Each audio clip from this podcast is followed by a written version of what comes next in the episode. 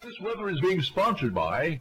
The car buying experience has been turned on its head over the last year or so, and AJ Doman Chrysler Jeep Ram is trying to do everything to help our customers. Like sold order price protection. We're offering deep discounts on sold orders, and we're protecting that price so the vehicle comes in. We're also offering price protection on your trade in.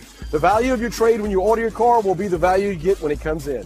New car lots are still empty, and don't settle for the wrong vehicle at the wrong price. Let us build your exact vehicle with your name on the window sticker at AJ Doman Chrysler Dodge Jeep Ram at the foot of the Morgan City Bridge in Berwick. Well, looks like another partly cloudy, kind of warm and humid day today. Some Southeasterly winds at about uh, 10 to 15 miles per hour this afternoon, so the humidity is going to be high all day long.